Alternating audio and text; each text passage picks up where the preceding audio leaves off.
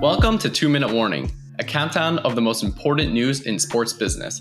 This podcast is a weekly recap of my favorite stories and headlines from the Two Minute Warning newsletter. It's brought to you by me, Brad Waldstreicher, podcast producer Zev Ran, and editor Annie Waldstreicher. We hope you enjoy and don't forget to subscribe. Let's talk about one of the most chaotic sports stories in a long time. Earlier this week, 12 of the best European soccer teams, including Manchester United and Real Madrid, sparked outrage after announcing plans to form a new league called the Super League. The Super League was supposed to replace the Champions League, which is an annual tournament that crowns Europe's best club team. It's important to realize that teams have to qualify for the Champions League. For English soccer teams to qualify, they have to come in the top four in the standings.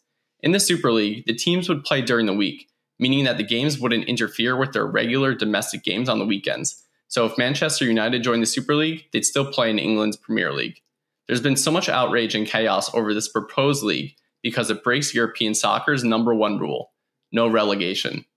Relegation means that if your team comes in the bottom of the standings at the end of the season, the team gets demoted to the next best tier.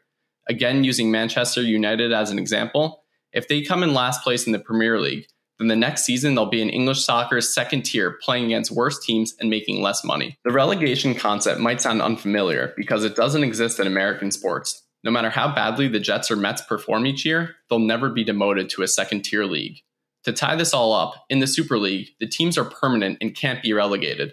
No matter how badly Manchester United performs in the Super League, they'll automatically have a spot the following season. After the Super League was announced, every European soccer fan rioted, claiming that the formation of the league would be detrimental to the game of soccer.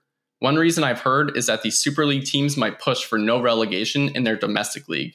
Another reason is that the Super League would make these teams significantly richer, which ultimately hurts teams that can't afford to pay such high salaries. The financial incentives of participating in the Champions League are massive. The winning team can make as much as 82 million euros. So instead of having to qualify for the Champions League every year, the teams joining the Super League would have guaranteed themselves huge sums of money because their performance wouldn't matter on a year to year basis.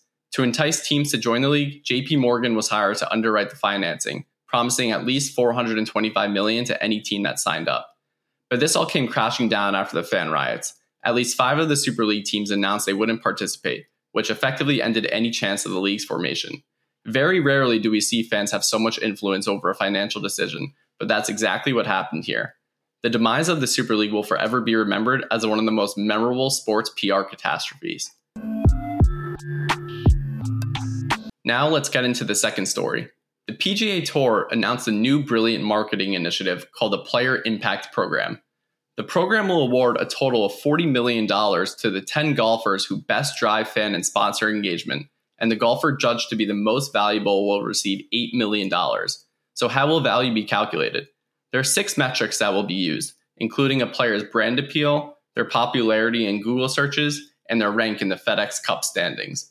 The program is in part designed to combat the lure of the Premier Golf League, a Saudi Arabian funded initiative that has promised players big paydays upon joining. But it also seems like the PGA Tour is trying to fill the void left by losing Tiger Woods. Golf has long been able to rely on the Tiger effect to keep the game popular, but after his latest car crash that left him seriously injured, it's doubtful that he'll ever return to the game.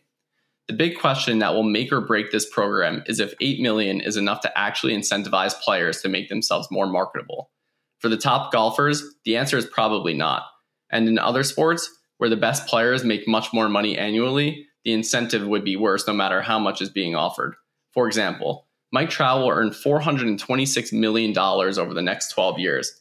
He's a player who historically hasn't cared about his marketability, so any money incentive likely wouldn't entice him to make his brand bigger. But maybe this program will inspire some of the lesser known golfers to make themselves and the sport more marketable. And if those golfers ever become really good, then the program could work and make an impact sooner than later. Now let's get into the 10 second runoff. 1.